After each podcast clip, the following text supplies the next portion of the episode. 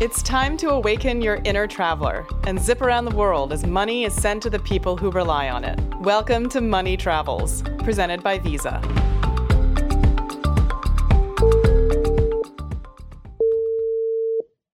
Hello, how are you? That's Ranil. He and his wife Kaushalya built and now run a guest house called the Courtyard Villa in Sigiriya, Sri Lanka.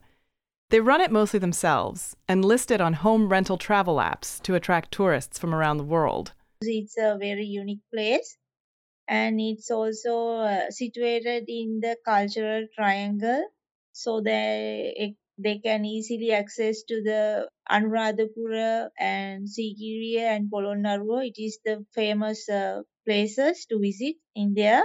And we have a beautiful small garden.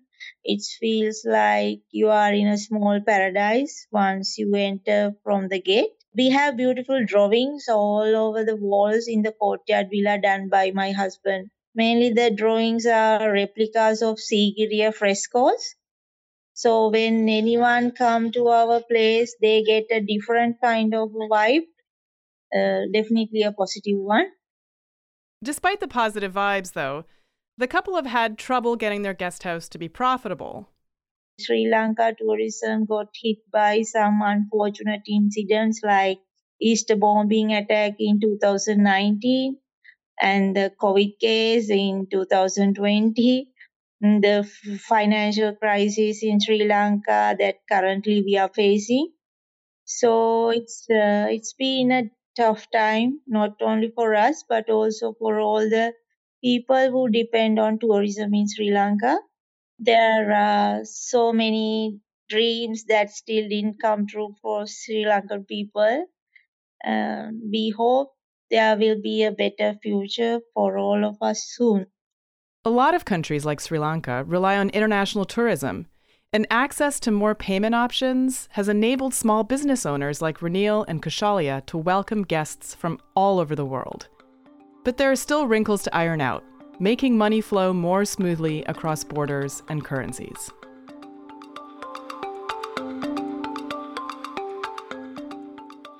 Welcome to Money Travels, presented by Visa. I'm Indre Viskontas. On this podcast, we follow the money as it zips around the world, enabling our fellow humans to survive and thrive. And we talk to the experts who are building the tools that will transform the next generation of money movement. When money goes digital, we expect it to move as fast as a text message.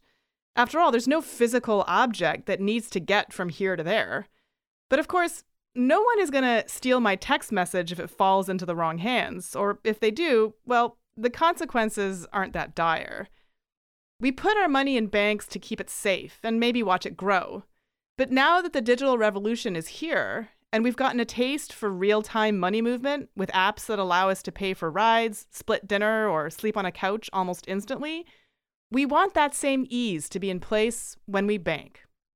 To take a deeper dive into how this works, today we're talking to Parikshit Bhattacharya, or PB, Director and Head of Cash Management Sales for the Middle East at Barclays, and Norman Butler, Managing Director of Visa Payments Limited.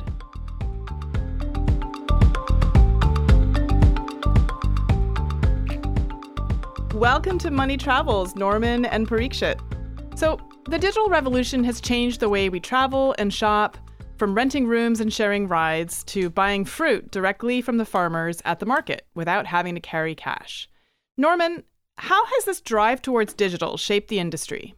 Like many sectors, our sector's kind of no different. We've seen sort of last two to three years, several years worth of digital acceleration happening, right? You know, it's, it's really been accelerated by the pandemic and everything surrounded about that that that we just didn't expect as an industry, and I think many industries were in were in the same situation. So that kind of whole money movement space, that switch to digital happening in there has has been has been really really important. What's been actually quite interesting about that to kind of watch that and see what's happened is the amount of innovative technology that's come to fruition and, and, and come out we've seen that in other industries. We've seen that in our industry, as, as I said, and not just from the areas you'd expect. You know, you expect to see it with fintechs in some areas, but we've also seen it in what you might consider more of the traditional banking environments as well. So we're seeing some really interesting things happening in the kind of cross-border banking space. I'd, I'd probably add one more thing quickly though. even though we've seen that going forward, there's still a lot of challenges there, right? Still a lot of challenges that we're seeing across that. Whilst there's been that digital acceleration, if you like, or that digital option, it's still clear kind of many companies, many individuals, they face complexities, they face difficulties in moving money, whether that's within region, whether that's across the world. And ultimately, that hurts them as individuals and businesses, and it hurts the wider economy as well. So, tell me a little bit about what the pain points are. Like, where are the places where things are either breaking down or need need improvement in terms of cross border payments? Yeah, I think sort of several things complicate it, right? Some several things kind of make it difficult. The biggest one is a lack of standardization. When you're working domestically, a country has normally got a fairly standardized payment infrastructure, whether that's through an ACH system, whether that's through a real time payment system. There's fairly standard. The minute you cross border, there's very little standardization there. So you hit complexities. And you you may have a business, particularly if you think on the business side, part of that acceleration we've seen, but also as the, as the world globalizes and you have businesses like marketplaces or people are building their own networks like ride sharing companies and stuff. They're building solutions that will work across the world. They don't need to be physically located across the world, but they're building businesses that, that can, can operate across the world. And actually, when they get to complexity, is when they need to transact and it actually comes to money movement or commerce, because that's the one time where they get out of their network operating in a standardized way and say, actually, how do I get a payment into the UAE, for example, right, or into Sri Lanka or into another part of the world? And I, and I think what's underneath that is that lack of standardization, it's the fragmentation, it's the difficulty in operations in how you handle that when that's very different in different markets. It makes it very, very complex. Parikshit, I wonder if you might speak to this. Have the last couple of years sort of set you scrambling, or is it like, does it feel as if there's like a real big move to modernize, or is this something that's kind of been in the pipeline now? You get to get to take advantage. In the UAE, our digital journey began several years ago. COVID obviously helped accelerate that journey. We've seen the fundamentals of organizations moving or adopting digital remain the same it drives simplicity, it drives efficiency, it drives better treasury management decision making. So those fundamentals remain the same. What COVID has done is it's fast tracked that journey. So I want to kind of walk through how money changes hands digitally today compared with may, maybe say you know a few years and i know there's a lot of different ways that this has happened that it can happen but at the top of the episode we heard from a couple who's in sri lanka and they run a small hotel and they have been able to sort of get their hotel up and going because they can use an app to collect payment from their customers rather than a traditional bank. So I wonder, Norman, if you can walk us through the infrastructure that supports this kind of money movement for small businesses, both in terms of what it would be like if, if it went through the app and where the role of the large financial institution might be, and then what's different and what's the same. Yeah, no, it's, it's a great question. I think in that example where you've got the ability to enable what in that case is a small business to be able to transact, you know, globally and then get people from across the world to, to utilize their services with the the easiness of an app. And maybe it's easy if I start with how it was before and kind of traditionally. You'd have no connectivity with the customer that's coming and wanting to consume your service, in this case, a hotel, right, to come through. So you'd have to arrange that ahead of time. You'd have to either ask for bank details, um, go through that, verify those. The, the onus would be put on the sender to get that money to you. So they'd have to go and see their bank, telephone their bank, whatever it might be, and say, I need to move money to Sri Lanka. I've got this set of details. How do I do that? You'd go through that. You'd potentially go in branch, fill out a form, work out what the fees and the foreign exchange on that transaction would be, send an amount that would go through a correspondent banking system. It would bounce to one, two, however many banks were necessary to get it from where the sender was to the beneficiary. And along the way, the amount that's delivered may get changed because as the people participating in the transaction are working through that, they can take transaction fees out of that. So for this couple, right, in their hotel services, right, coming out Canada and say, actually, I was supposed to get the equivalent of thousand dollars, and I've ended up with nine hundred and fifty-six, right? So it's like not a great experience, clunky. You're not able to confirm the reservation necessarily until you've got the thing coming through. When you kind of move to the app based, it's like putting the power in the hands, in this case, of the receiver who is who is setting how they want to get paid. So they've got an app, they've gone through and they said, yep, my services are available here. Here are all the ways I can I can get paid, and that can be in the app. And that can be as simple as I will take a card. I will take a 16 digit card. Someone can go in, simply put in and say, yeah, I want to pay with a debit card or a credit card, put that through. Works, you know, seamlessly using the card network systems that we have to work through. It could be an account-based solution, but again, the details are all there. The sender can complete that within an app environment. It's very seamless and it happens much, much quicker and with predictability on the amounts that would get through. So, Parikshit, what if this was a couple that owned a small hotel in the UAE? Is there anything that would be different in that situation that's specific to the UAE? The fundamentals of moving money would be the same in most parts of the world. What we see different from the different countries depends on what are the available payment mediums in that country. For instance, does the country have a real time payment architecture so you could transfer money into that hotel owner? Are there payment mediums that support out of business processing? Are there payment mediums that um, support information transfer along with that payment instruction? So it really depends on what payment infrastructure is available in that country. Now, you know, in the UAE, we've seen the governments innovating, really driving the payment landscape and the payment architecture. They've introduced a number of digital payment systems over the years, and that's really helped drive the digital payment ecosystem in the country. Yeah, so tell me a little bit about some of these innovations. What has the UAE done in order to make it more efficient? What's very interesting is how the government's tried to drive the payment evolution in the country. Predominantly in the past, UAE was a very paper and cash heavy economy. But over the last five years, for instance, we've seen the value and volume of checks go down. And that's a clear sign of the economy moving towards digital. If we look at the primary electronic payment system in the UAE today, it currently processes significant amount of the GDP of the country. I think what's very interesting is that the UAE is also focusing on the future. So the UAE has very recently announced a national payment system strategy, which basically completely transforms the domestic payment architecture. It introduces a completely real-time payment system. It brings a whole bunch of payment features along with it. Along with what's happening domestically in the UAE, what's even interesting is how the governments across the wider Middle East are collaborating to solve for cross border payment delivery within the Arab world. So, for instance, there are two very interesting payment systems that are progressing. One is the AFAQ payment system, which integrates the six countries of the GCC. And then there is the wider Buna payment system, which integrates the wider uh, countries of the Arab community.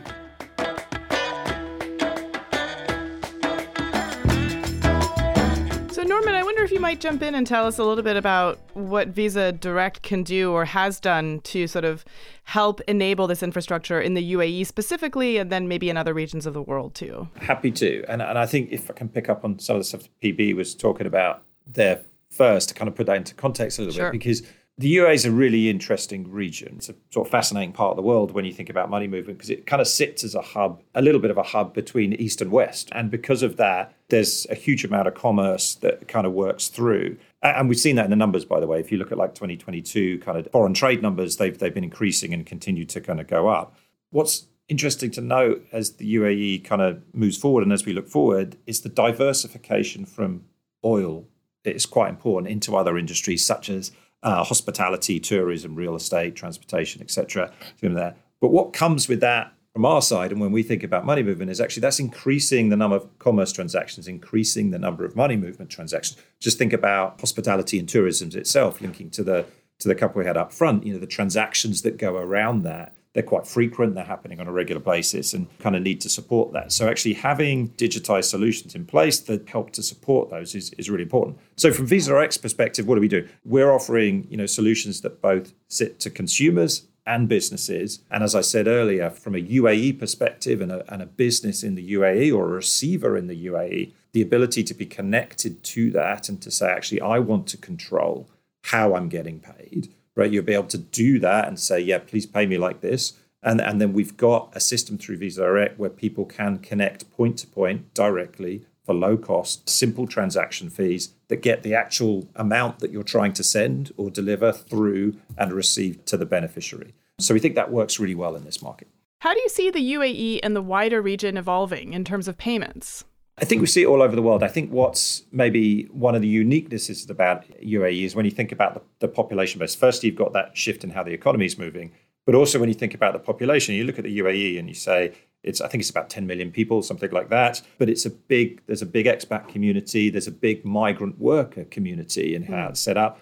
And whilst it's a generalization, you take that community together, they're generally younger, right? So if you've got like a large proportion of younger people of working age, then again, another generalization, but broadly true, and this comes through, they're, they're more open to digitization, they're more open to innovation technology, early adopters of alternate ways of doing things, and in our industry, alternate payments. So I think that's what makes it particularly interesting and, and particularly high growth that we're seeing in this part of the world.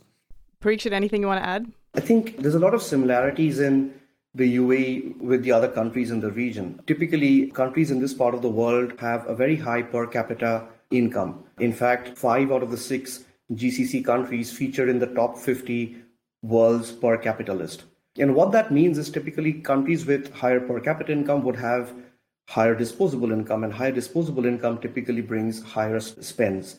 Now, now all of that would, of course, require payments. Now, where each country is in their own payments journey might differ based on what level of technology and architecture they want to deploy. So, for instance, there are countries in the region who've just introduced an RTGS, a real time gross settlement uh, uh, system. Some countries are a bit advanced and already delivered instant payment systems like the Saudi Arabia and the UAE.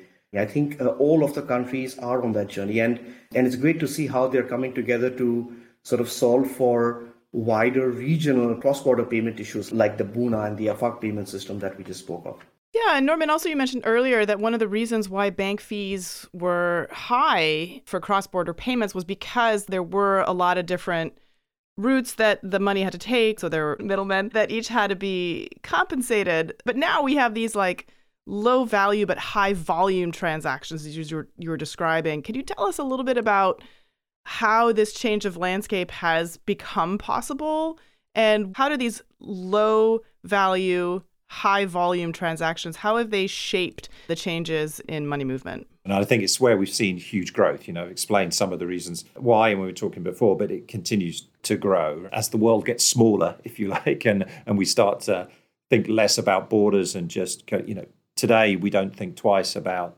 purchasing something in an e-com environment or an online environment from another part of the world, right? You know, it's, it's a perfectly normal thing to do. 15 years ago, we, we, we potentially wouldn't have done. And so if, you know, we're thinking about that and, and how we put it together, these types of transactions are just growing every year. And we see it from talking to our banking partners and our banking clients, talking about these number, these number of payments and growing out. So if they grow and grow and grow, it kind of forces innovation, right? And the system I was describing earlier just didn't support these kind of volumes. What a relatively kind of low value transaction. So you force innovation. You have people like Visa and plenty of other people who are coming to that to say, okay, how do I make the user experience better? Right? How, how do I get into that and say what do people want? And, and people generally want a few things, and they're fairly consistent. That they, want transparency. They want to know that the money they're sending is the money that's going to arrive, and they want to know when it's going to arrive. Right? You just see. There's not a lot of complexity into that. So so building tools and innovations, making them digital, making them as point to point as you can make them. In our world, the way we work, we're a bank to bank provider. We operate a network by connecting a sending bank, which is connected to the originator, to a receiving bank that's connected to the receiver. You can simplify that transaction, you can build the digital experience, and you can hit those key points that a sender and a receiver want. So, we work together with a number of payment service providers globally and in the UAE as well. And We've seen a great success in being able to service Visa's overseas originated payments into the UAE over the last few years. We've seen volumes scale, we've seen return ratios decline, and we've delivered a higher automation and higher processing speeds. So we've seen success in this space, and generally we see a lot more collaboration between banks and financial technology providers in the space over the years. Excellent. PB's point is really well made. Barclays for us has been a fantastic partner in the UAE that enables us to connect and deliver our solution in, into this region region of the world. And Barclays wouldn't be doing that if it didn't see value in working with us and, and allowing us to do this. But of course, they're not only connected with us, you're connected to many providers to to facilitate that. But it's just one of a number of options that, that they have. So, Norman, you know, I wonder if you could talk a little bit about how banks can kind of expand this network effect in regions where maybe there is less of a ground footprint where people traditionally have haven't been reachable. I wonder if you could talk about sort of like you know, I don't know if Sri Lanka is that kind of a place, but I imagine there are places in the world where, you know, this kind of uh, acceptance has been slower. And what might Visa do to help them? Yeah, we've got many solutions. You know, we work with partners across the world, and we work with partners that still have cash as, as, a, as a method of pay in and pay out, right? You know, and that's still appropriate in some parts of the world and in some geographies within particular markets. But as we think and as we try and digitize that, because we believe electronification of payments is a force for good for, for everybody. There's a number of benefits that come from that. And there's ways to do that from the way Visa Direct operates today, which gets into some kind of account based structure. It doesn't have to be bank account, can be a wallet, can be a digital wallet, can be a mobile wallet. And, and we see in particularly those parts of the world where maybe there were challenges before in kind of getting a digital payment through, wallets are providing a solution to that. And I think our perspective is it will connect to whatever is the appropriate tool for that market. So we don't just operate a system that works into accounts, we operate a system that will work into wallets as well. So if you're in a market such as China or Bangladesh or other markets like that, where the, their wallets are prevalent, and indeed in, in the UAE, we're talking about here, there's uh, the use of wallets as well. That's a great way to actually work with markets that are at a different stage in evolution and have kind of maybe skipped that kind of bank account step. So Parikshit, I wonder if you could talk a little bit about specifically the migrant workers in the UAE. As I understand, that's a pretty big part of the population, and I imagine they're probably hard to reach. What can we do to make sure that they get paid once they've done the work that they've done and that they have access to their earnings? Yeah, sure. In the past, migrant worker payroll was quite an important area of concern for the government because there were a number of instances where these workers weren't paid on time or weren't paid at all. So the UAE Central Bank, along with the Ministry of Labor, created this specific payroll system called the Wage Protection System, the WPS. And what the WPS does is it mandates payroll being moved through this specific payroll system that allows the Ministry of Labor to track whether payroll is being paid on time, etc. And that was then followed by the WPS being implemented in a number of countries in the region. Now, what happens in that process is payments are electronic, payments are recorded, and there is a true evidence of when and how workers are paid. So, Parikshit, one more little follow up question about sort of migrant workers or just in the UAE. As Norman mentioned, the population skews quite young, and I imagine that they have an increased usage of mobile phones and maybe digital wallets. Can you tell us a little bit about, you know, are there any differences in the UAE that you're seeing that is sort of coming from the the fact that the population is younger? Yeah, absolutely. I think mobile commerce and e-commerce have grown significantly in the UAE over the last few years. We've seen the instant payment system that the government launched a few years back picking up a lot of volumes. And in general, I think the consumer behavior or their expectation of a payment delivery has changed. And a lot of that change is driven by a younger population, a population that has access to apps and mobile phones and internet and rely on digital channels and platforms. So, Norman, what about the rise of digital banks? What impact do you think they might have on sort of money movement globally? Can you talk to that a little bit? Yeah, no, absolutely. I think digital banks have a really key role to play. You know, they're, they're they have the advantage sometimes if they've they've kind of built cleanly from fur. You know, they don't have uh, any encumbrance of legacy system or anything coming through, so they can often offer some really innovative solutions that that people can pick up and use. They often work in niches. They're targeting certain segments, certain uh, parts of the population to be able to work through, and I think they're they're a great thing for the industry, right? Because they keep everybody honest. They keep everybody being pushed along to actually drive ultimately great user experiences, right? That tends to be what they what they focus on. And and I think it it drives us to better product because of that and, and the needs that we need to meet for them, and it moves the whole industry forward. So, something I would love to get both of your thoughts on is what's being done to mitigate anti money laundering risks. The basics are the important stuff, right? You know, ensuring you've got robust tooling in place that's performing all the proper, you know, compliance checks and stuff to come through, AML reviews, sanction screenings, etc., and doing those all the way through the chain by the parties involved. So the, the sending institution, ourselves as the network, uh, and then the receiving institution as well. It's just belt and braces stuff that you have to do through the transaction to protect everyone involved. Yeah, and just to add to that, to what Norman said, I think what banks typically do in this space is a multifold screening process, right? So we screen typically what we call live payments, live events. So as a payment transpires through the different clearing systems, there is a live screening. And then we also screen on a behavioral profile. So after the payment has been executed, after the payment has been processed, are there any traits, uh, are there any behaviors that warrant a further review? So, can you tell us what's next on the horizon?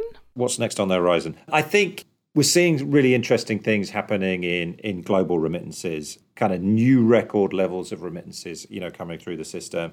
And so I think continuing the theme that we've been talking about, that there's a huge opportunity to digitize those. Still a lot of cash operating in the remittance world when people are moving money from one part of the world to the other. And we talked about migrant workers, we talked about others who do that. We don't see that slowing down, we only see that growing. So I think, you know, that's a big next area of focus is how you go to the next level in digitizing those. Yeah, I would completely agree to what Norman said. And specifically, if you look at the UAE, there are a number of industries that's that's driving the change.